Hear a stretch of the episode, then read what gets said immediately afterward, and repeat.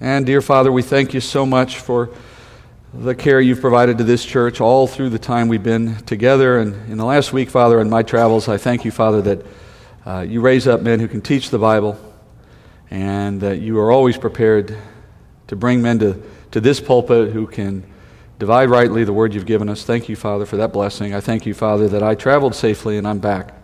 And I thank you, Father, as well for the men and women who come and sit and listen and anticipate a teaching, Father, that will edify them. It's a blessing to a teacher, Father, that there are students. And I thank you, Lord, as well for what we learn. I thank you for everything we've learned in this study. We have come through so much already, so much left yet to come to, and we thank you for that. And all of these thanks, Father, are not hollow. They're not just because we're supposed to thank you, Father, but because we know that when we study the Bible, good things happen. And we anticipate those good things in our life. And sometimes the good things are conviction. Sometimes the good things are correction. Sometimes those good things, Father, don't feel so good, not at first.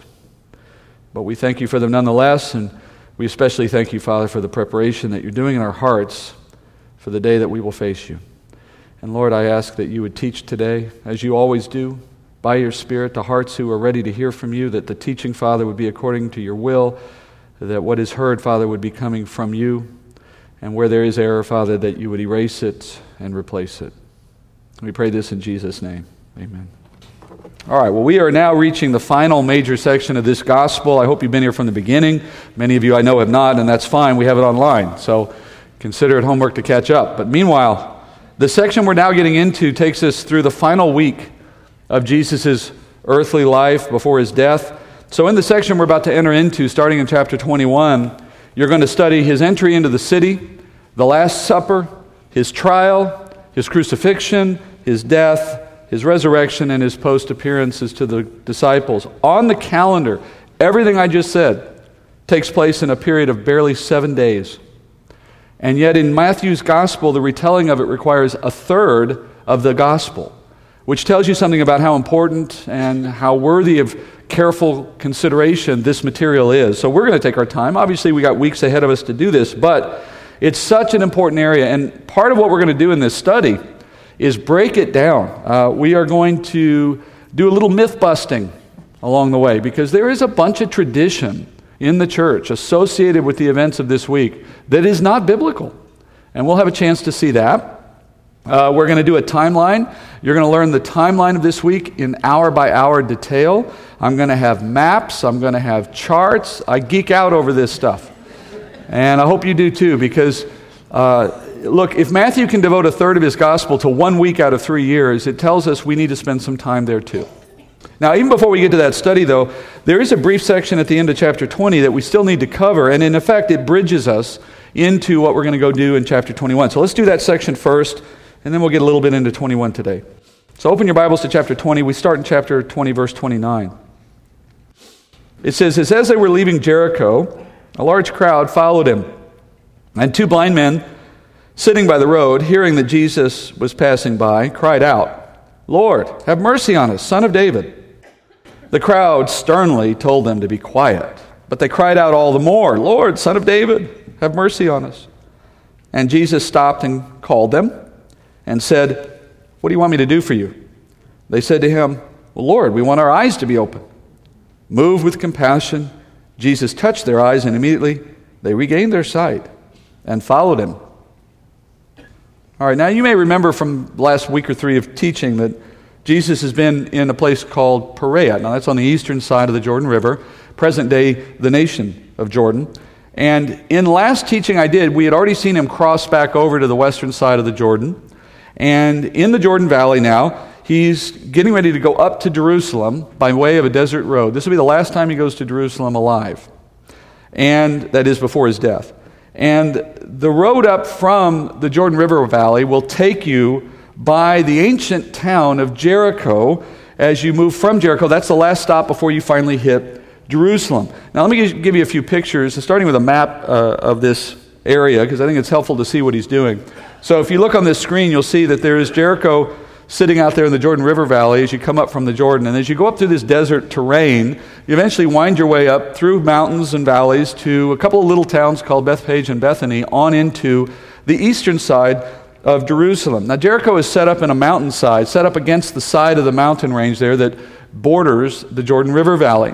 So this is a picture of what the road looks like. That's the road. That's about halfway from, or a little past Jericho into the mountains. But that's the kind of road you're talking about, a windy road up through the wadis, the canyons that mark that territory. And go a little further, that's modern Jericho, or a part of modern Jericho, set up against the hillside there.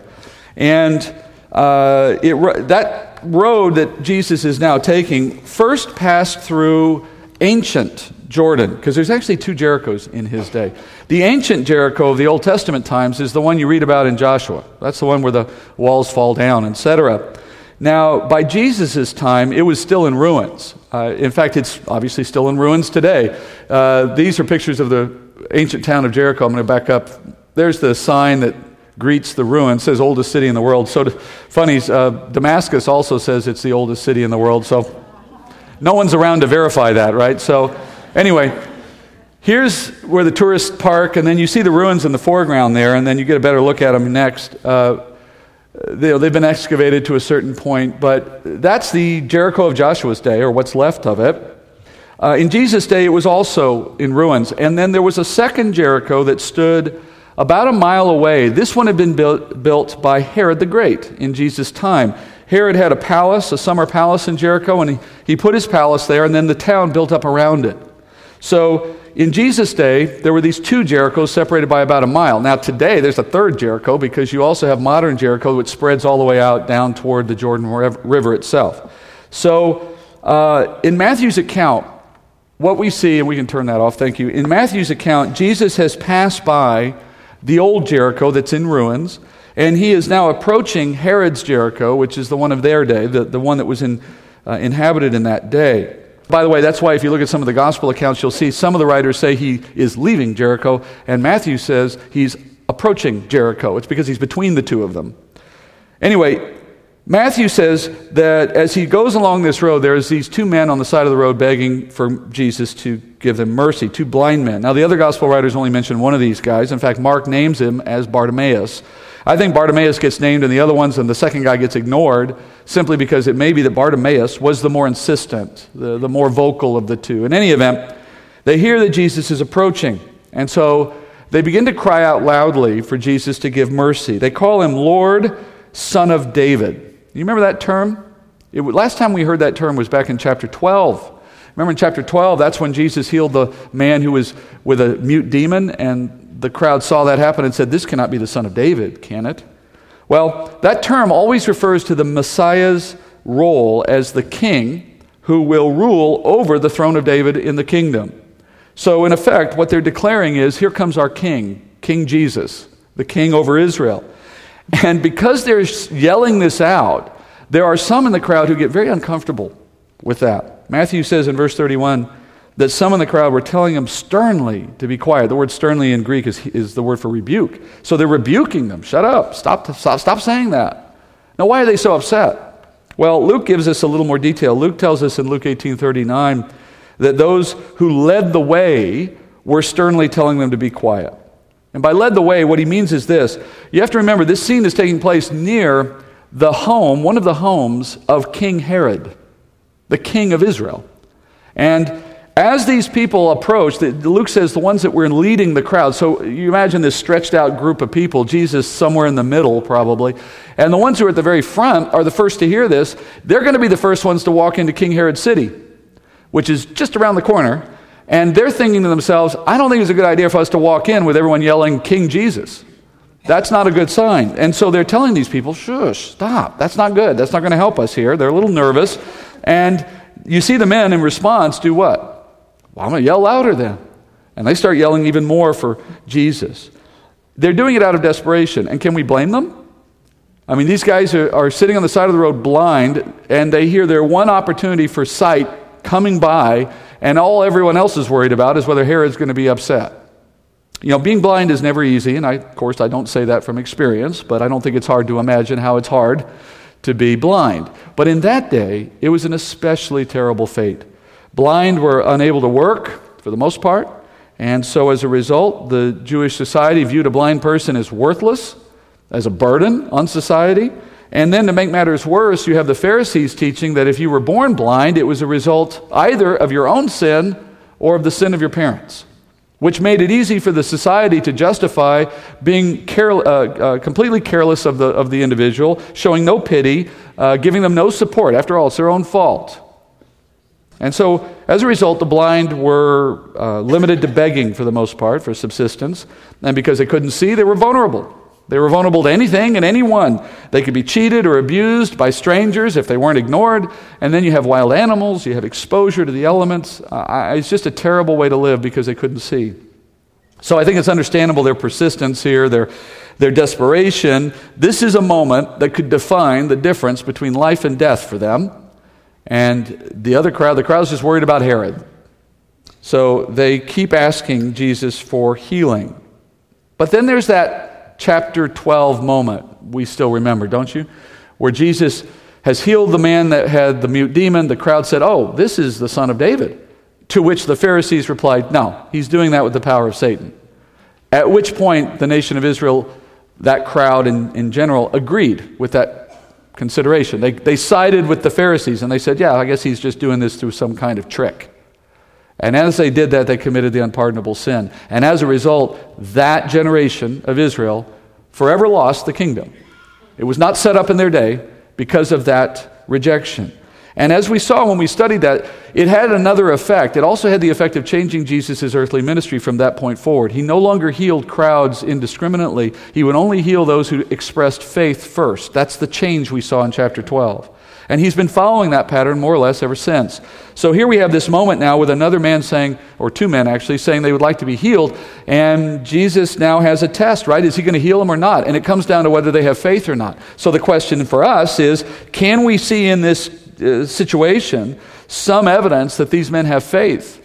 Because that's going to drive what Jesus does. Well, I think in their pronouncement of him as Lord and of him being the Messiah, Son of David, in spite of the threats from Herod, that gives us some reason to think that they're certainly men of faith. And as we go further in the story, we find another detail, this time from Mark, which confirms this assessment. Mark describes the moment this way.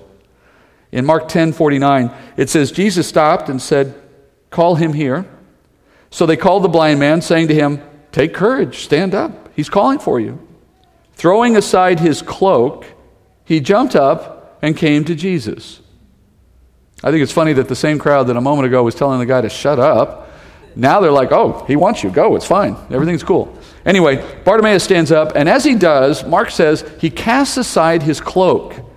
Now that is a very interesting and telling gesture, because in ancient times, a cloak was an indispensable piece of attire. For a common man, and certainly these guys are common, a cloak was the most important possession you owned. It's hard for us to appreciate this, but a cloak in that day protected you from cold, from rain. It was a shield against the sun. It was your cocoon in the moment of a sandstorm. It was your blanket at night. And in desperate times, it could be sold for shelter or for a meal. Remember when the guards are throwing lots for Jesus' clothing? That's how much it was worth. It was worth gambling for. So you don't cast a cloak aside casually, and especially if you're blind, because if a blind man casts anything aside in the midst of a crowd, he's not going to find it again. And I'm not saying that because he doesn't know where it is. No, I'm talking about the fact that the moment the cloak leaves his hands in the midst of a crowd, somebody in that crowd is going to pick that thing up because they know he's never going to get it back.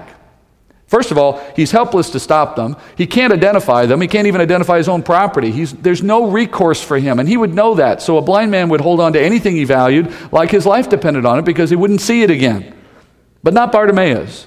He casts aside his cloak at the thought that he's going to go see Jesus. And that suggests very strongly that he was expecting that his eyesight was going to be restored, and as such, he could go find his cloak or he'd get another one. He didn't care at that point, eyesight being all important. It suggests that he had absolute confidence and faith that what was about to happen was going to meet his expectations. So That to us is a firm confirming point to know this man had faith. Later we're going to see Jesus himself confirm that in Mark 10:52 when he says, "Go, your faith has made you well." Verse 32 of Matthew, Jesus says, "What do you want me to do for you?" And the man says, "I want you to give me my eyesight." It's because he's not said that yet. Everything he said on the road was, "Have mercy, have mercy." So Jesus says, "Be more specific." And then because of his faith, Jesus heals him. You know, the connection here between having faith and receiving something from Jesus, and particularly in this case, a healing, that's a clearly evident pattern in the last half of Jesus' earthly ministry, made necessary because of Israel's rejection. But look, we need to be careful with what we do with that truth in our day. And by that I mean this. It is true that faith is a prerequisite for receiving blessing with our relationship with Jesus. The writer of Hebrews tells us that in Hebrews 11:6. He says, "Without faith it is impossible to please him, for he who comes to God must believe that he is, and he is a rewarder of those who seek him." So without faith it's impossible to please God, the writer says, and our faith includes an expectation that he is a rewarder of those who seek him. But at times, that reward may be physical healing. I'm not one of those people who would tell you that God can't heal us supernaturally. Far from it. I'm sure it happens, and I'm sure it happens relatively frequently for those who need it. I'm not one of those who would say it's not possible. But I'm telling you this because that truth can be distorted. That is, the truth that Jesus will heal us when we ask him. That truth can be distorted, and it can be manipulated and, in effect, made into a lie. Generally speaking, faith is a prerequisite for pleasing God and for receiving reward. But friends, just because you have to have faith before you receive blessings from the Lord as a child of God, that does not mean that if you have faith, you will get healed. All right, there's a difference between those two statements. We all die eventually. Therefore, we are all not healed eventually. And I don't know why that's so hard for some people to understand. That fact escapes people because there are those who would tell you that if you have faith, God will heal you, period. And that if you're not being healed, it's because you didn't have enough faith, period. Which would then mean that every single Christian dies without faith because we all die eventually, which means we all didn't get healed eventually. It's a nonsensical position to take. The truth is that it's a good thing for the Christian when your body dies. Is a good thing. I'm not saying the process is good. I'm not saying the timing is always what we want. I'm not saying we don't mourn the loss of those we love. Of course, all of that is true too. But for the Christian who dies, it's a good thing. You have left a very bad situation, relatively speaking, and joined a perfect situation. As you've heard me say before, for the believer, this life is as bad as it will ever be. And the next life is great. For the unbeliever now, this life is as good as it will ever be, and the next is very bad. But if you're a believer, death is not your enemy. That is, in the sense that death ultimately leads you to something much better, and it's a necessity. Eventually, we all go through it. That being the case, there's nothing wrong with wishing for healing in the meantime. I mean, why should we necessarily want to go through something painful or uncomfortable? We shouldn't. And when God is inclined to do it, he will heal us. But be wary of any teaching that suggests to you that God will always heal, or that if you don't get the healing you want, it's your fault. That you've done something wrong, your faith is insufficient, you didn't pray the right way, or whatever. Saying that God always heals the Christian when we have faith is the equivalent of trying to push on a rope. What I mean by that is this: a rope only works in one direction. It's good for pulling. It doesn't work if you push. And similarly, faith is necessary for pleasing God and receiving reward, but it only works in one direction. That is, you cannot turn that formula around on God and declare that because I have faith, you must always heal me. That faith pushes on God to force a certain outcome. That is not true.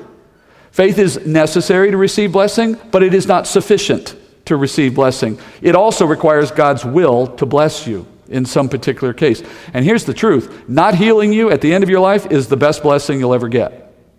Because if you were to be healed indefinitely, you'd be a 250-year-old prune living a miserable life on a sinful earth. Not the best outcome. Right? I know that sounds great. Live forever, yay. No, once you get to the other side, you'll be like, gosh, why didn't I die earlier? All right. So self-evidently, God is not always healing people. And therefore, we have to be careful about teaching that suggests otherwise.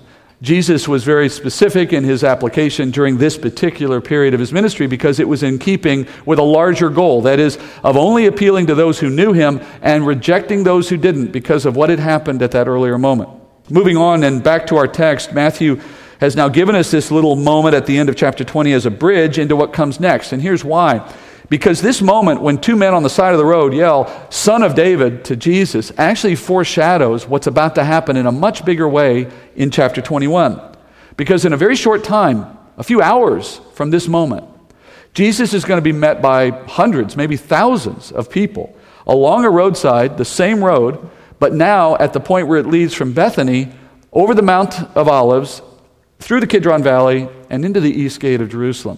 And those people will be declaring, "Hosanna to the Son of David, blessed is he who comes in the name of the Lord," declaring their king arriving in Jerusalem, and they presume to rule. But like these guys, the rules are still there. That is to say, they can declare him Son of David, the king. That doesn't mean he's going to sit on his throne. He's coming for a different purpose. And that crowd that will celebrate his arrival doesn't understand what he's actually arriving for. And the rejection, having happened already, means that he isn't coming to reign, and he is not coming to set up the kingdom. He's coming with a very different purpose. And the purpose that he's coming for is what we study next at the beginning of this section, and it guides everything that happens from chapter 21 through chapter 28. The purpose is to fulfill the Passover. Chapter 21, verse 1. When they had approached Jerusalem and had come to Bethphage at the Mount of Olives, then Jesus sent two disciples, saying to them, "Go into the village opposite you, and immediately you will find a donkey tied there and a colt with her. Untie them and bring them to me. If anyone says anything to you, you shall say, 'The Lord has need of them,' and immediately he will send them."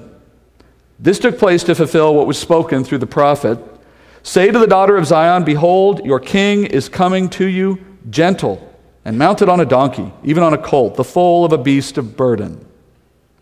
All right, well, this is now the start of this final section, as I called it, that takes us all the way to the end of the book. And it's his entry into Jerusalem, coming from the east. The east side of the city is marked by a series of mountains and ranges. I'm going to go back to a map, if we can turn it back on for a moment. I'm going to go back to this map. You notice the road kind of winds up from the plains into the foothills and then eventually into a very mountainous region. Let's take a better look at that. What I'm going to do is turn this sideways a little bit and gives you a chance to see it in a three-dimensional way.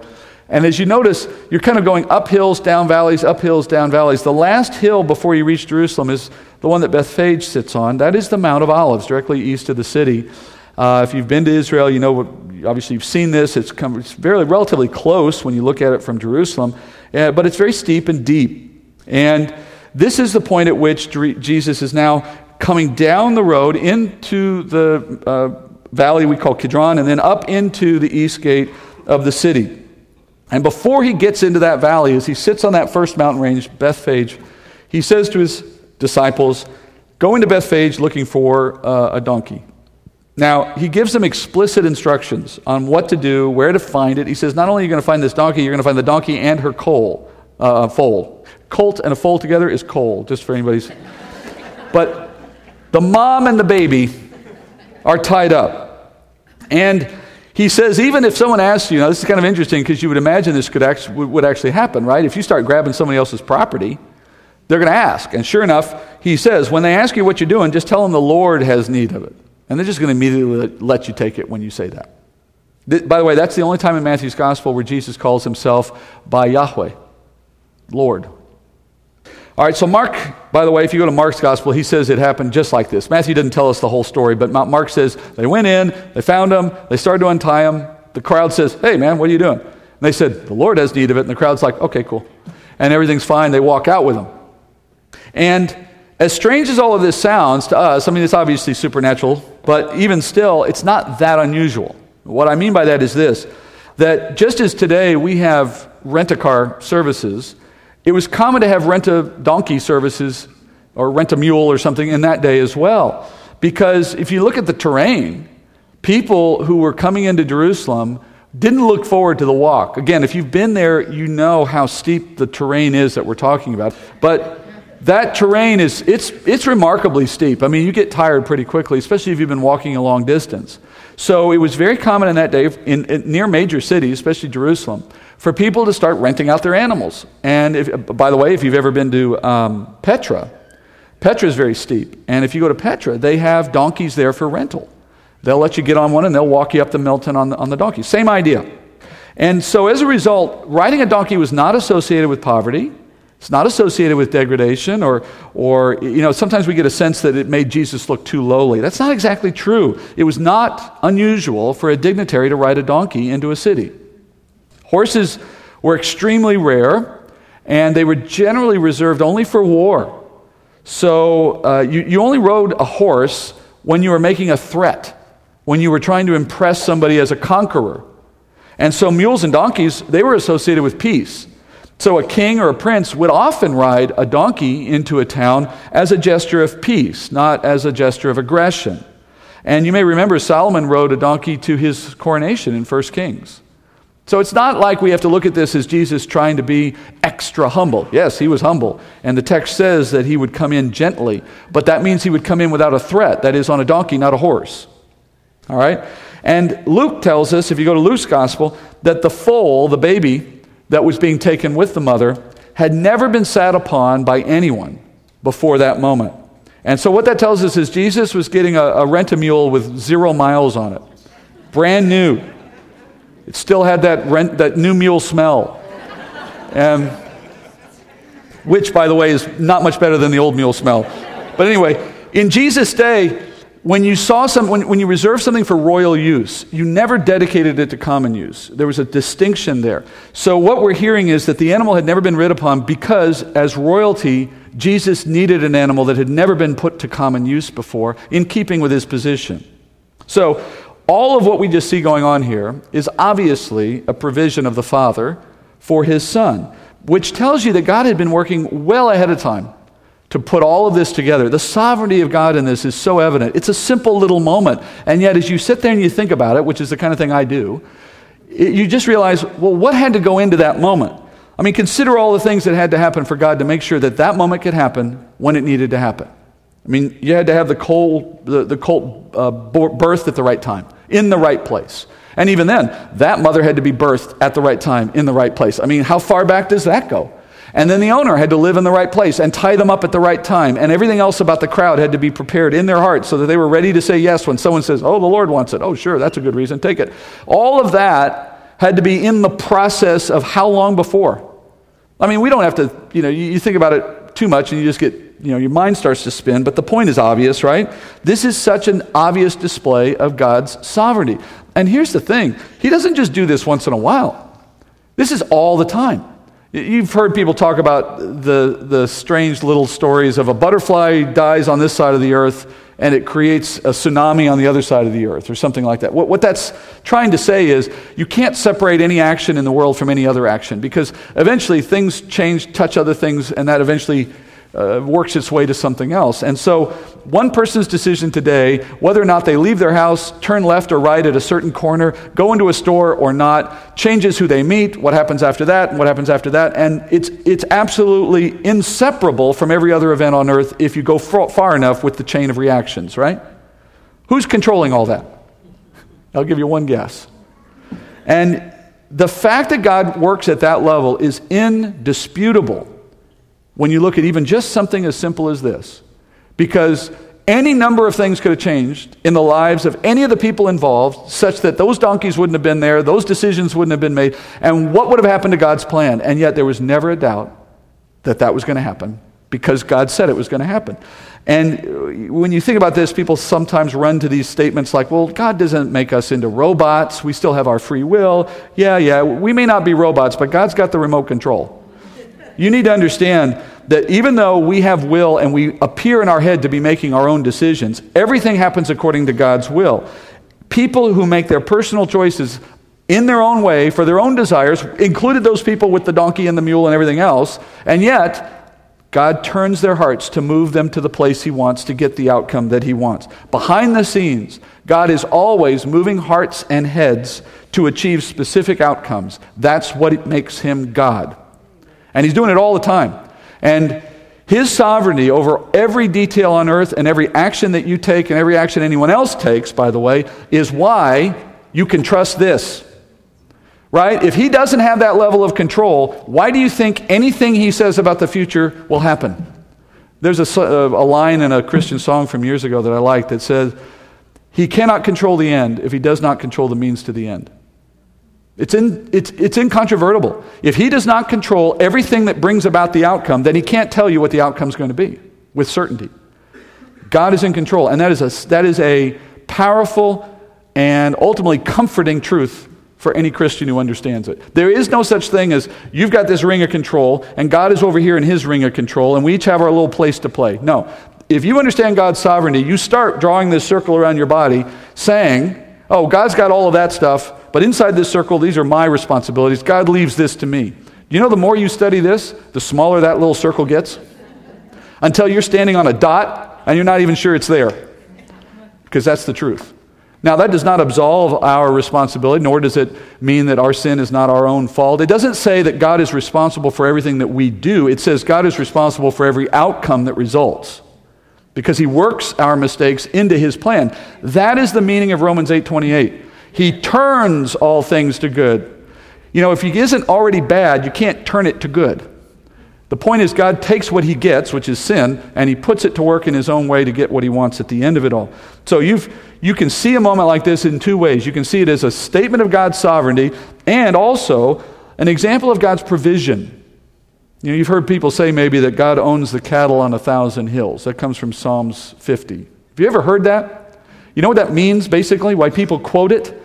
They're basically saying that God owns everything in the universe. It's all his, and therefore it's an encouragement to know he can give us what we need when we need it, because he can move it. And everything in the universe belonging to God means he puts it all to work in ways that he desires. So in this case, some guy, I'm assuming some man, owned these animals, right? And yet, they were God's property. And as a result, he made the decision that his son would have those mules or donkeys, whatever they were, at the time that they received them. And time again, that's what he's been doing for his son. You know, Jesus lived his entire earthly ministry owning nothing. You ever wondered about that? How does he provide for himself? He didn't work. I mean, he had no regular income. How does this guy get 3 years of life with no income? Well, you know, coins come out of the mouths of fish, and people give him meals. And he went from day to day to day, having everything he needed, nothing more, always provided for him, because God was doing that work to ensure that Jesus had what he needed. I often wonder what the disciples thought about those 3 years when they look back on that. How did we get through those 3 years? But they did. God owns everything ultimately, so when Jesus needed something, God moved it into his path.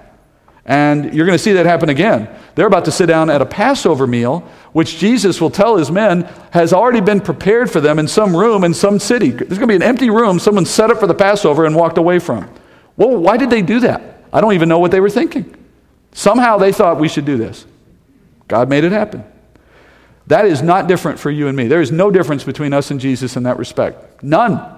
That is, nothing you own is truly yours. You merely possess it for a time. God's allowed you to have it pass through your hands. So you need to think of every possession you own as something like a book you borrow from the library, because that's very much the truth. You've checked it out. You possess it for a time. You enjoy it for a time. Good for you. Eventually it goes back to the library. Whether you give it away, whether someone takes it away, whether it falls apart, or whether you die and leave it to somebody, it's not yours forever.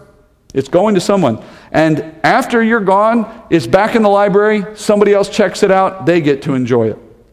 So while it may have felt like yours for a time, it wasn't forever. I would encourage you to approach your possessions with that kind of understanding, because it's the truth. It's not just some perspective. It's the truth. Your needs have been met by God, and you possess something for a time, but it belongs to God. And when we truly need something, you should have confidence to know the Lord is going to give it to you, and usually just in the nick of time. Not early, and usually after a period of worry where you wondered if it would ever show up.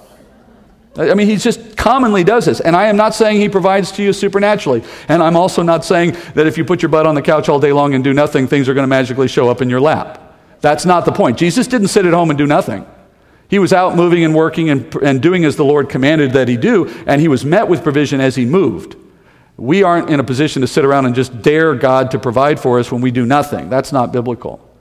But neither should we make our life about the pursuit of possessions, because now we've got the wrong target. God will provide. He does it in surprising ways, usually in the nick of time. And if you have patience, you're going to see what he does. And it's an amazing building of your faith, because when you do receive the things that he provides, whatever they are, hold on to them loosely, knowing that they're not yours for very long. They remain the Lord's possessions. He's given them to you for a while. One day he's going to ask you to pass them on to somebody else. Here's my suggestion. You can pass them on to someone else while you're alive, or you can pass them on to someone else after you die. You get credit for the first one. Now, you might say, well, I can always will everything I have to Steve, and I take it, and I put in a good word for you. But look, I don't think that's the best solution. I think the better solution is to let go of it while you can still respond to the Spirit's leading and do it in a way that's helpful. I'm not saying you're supposed to give everything away today or tomorrow or whatever. I'm saying as the Lord leads you, think about these things as passing through your hands, not as a collection that you get to, claim for your own at the end, and the one who dies with the most toys wins. That's not the goal of the Christian life. And look, if you live with this outlook, that is an outlook that appreciates the sovereignty of God, his universal ownership of everything, and his desire and capacity to give you what you need when you need it, if you live like that, two things happen. First, you're going to spend a lot less time worrying about possessions. And look, let's be honest, we all spend way too much time and energy focused on the gaining of and the maintaining of possessions. I once did this, and I won't do it again today, but I once did this little analysis of my own where I thought, what time involvement is there in owning anything? Pick a single object in your life. From the researching of it, the thinking about it, the financing of it, the buying of it, the cleaning of it, the maintaining of it, the insuring of it, the worrying about it, the replacing of it, the repairing of it, you realize, how do I have time left to breathe? Because all I'm doing is worrying about my possessions at some point. And that's a waste of life. At the end of the day, if that's what your life amounts to, it's a complete waste of your life, or at least that aspect of it. And second thing that's going to happen, you're going to get free from that if you can live without that focus on possession. Secondly, if you wait for God to provide what you need, rather than sort of making your life a goal of finding what you want, your faith is going to grow tremendously in that dependence on God, because nothing builds your faith faster than recognizing how little you need, number one. Number two, how much you depend on God for it.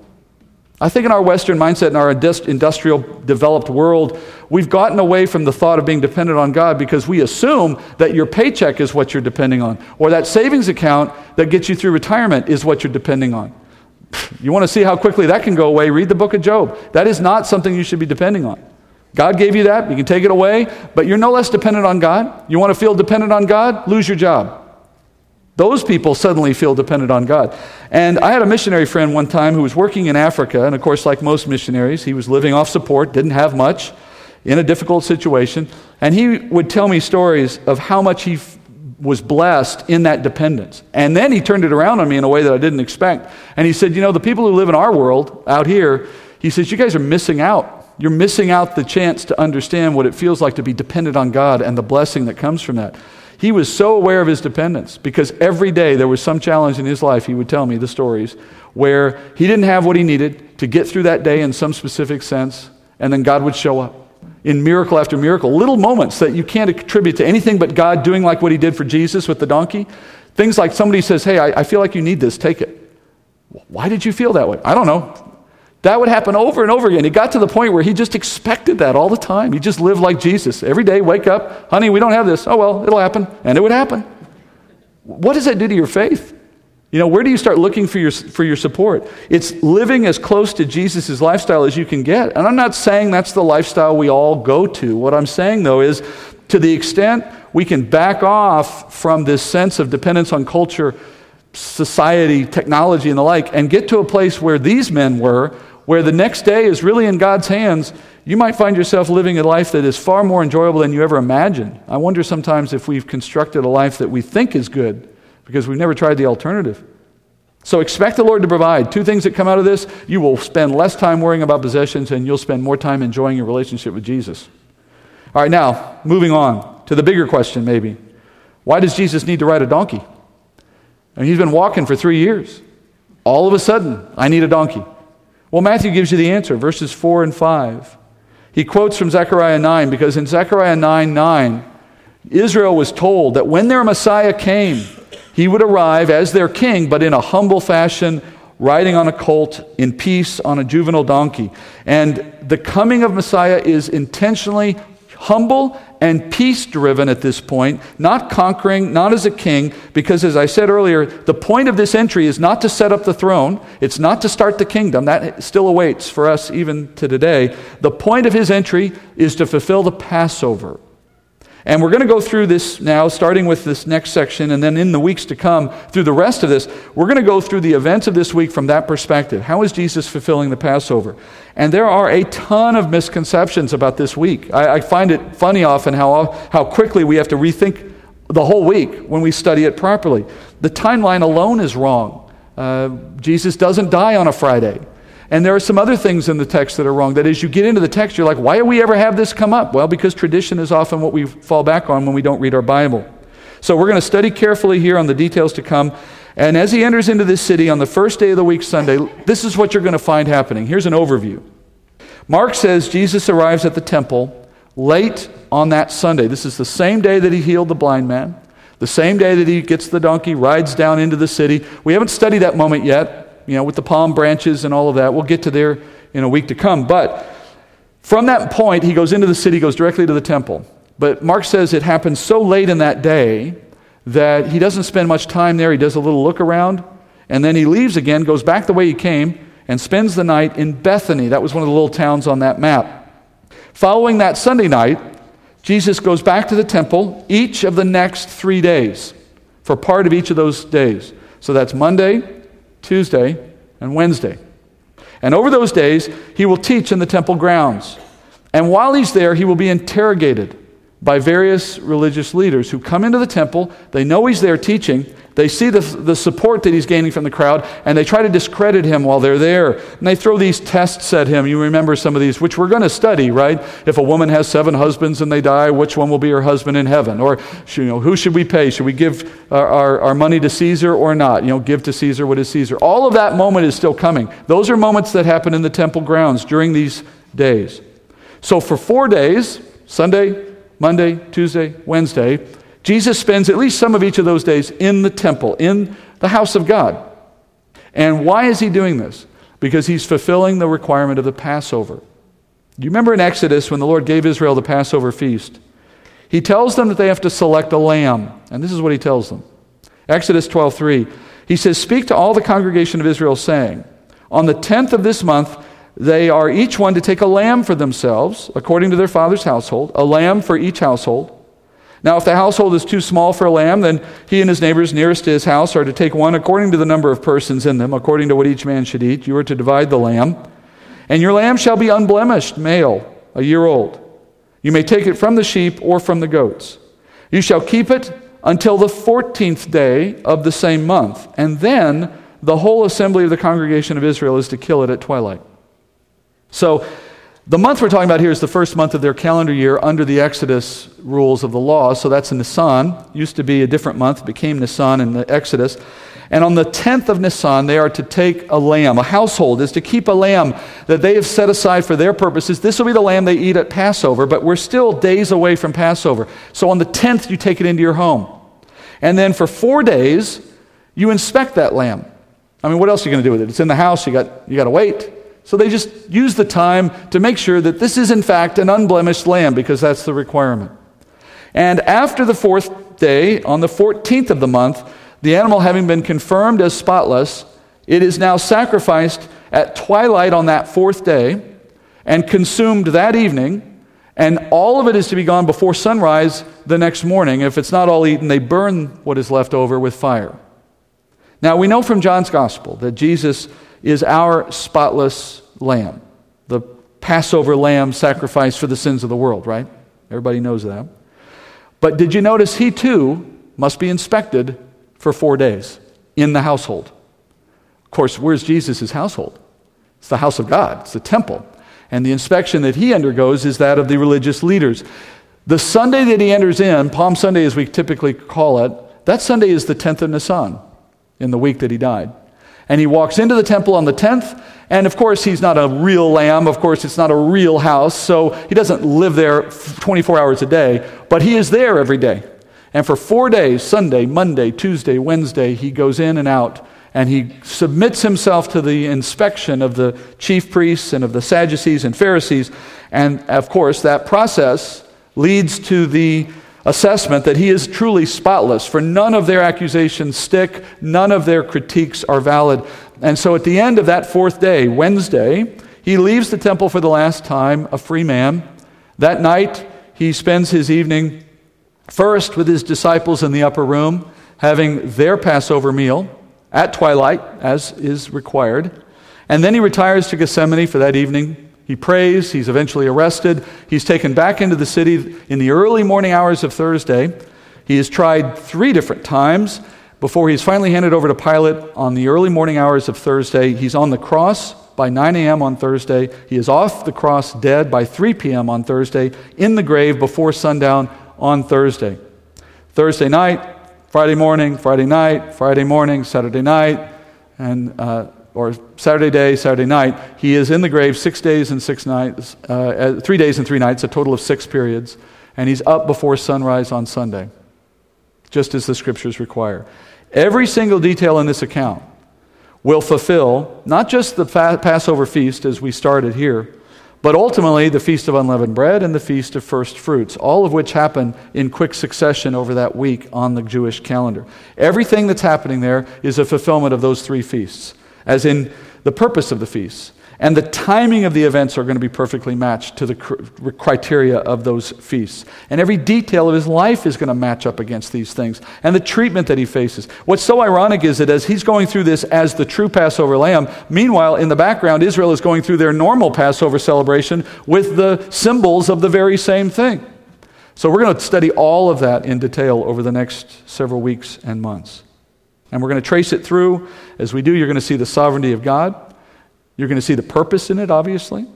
You're going to see how God moves hearts, men who had no idea what they were doing, from Pilate to Judas to the chief priest to everyone else involved. They're all playing a part in a drama that God himself has authored, and they're all going to do exactly what God wants, exactly when he wants it to happen, exactly according to a feast schedule that was set thousands of years earlier. Not a detail will be missed. Tell me about God's sovereignty. And in the middle of all of this, in chapters 24 and 25, we will also study the single most important discourse that Jesus ever gives on the subject of end times. So that's just a little bonus on top of everything else. So I'm encouraging you, don't miss this stuff. If you can't be here every week, and I know we can't, hear it online, but don't miss it. There's a lot yet coming. Let's pray. Heavenly Father, we do thank you for your sovereignty, for the confidence that it gives us to trust in your word and to follow the Spirit. For, Father, if you know all and have deemed all to be according to your providence, then we can fall into your arms and let you run our lives. For, Father, you do whether we let you or not. How much better is it to trust in you rather than to worry about things that were outside our control? All we are asked to do, Father, is to read your word and obey it. And I pray, Father, that would be our heart's intent. Thank you, Father, for the encouragement and for all that we will learn in the weeks to come. Bring us here as often as we can come, Father. Help us to see these things with you. In Jesus' name I pray. Amen.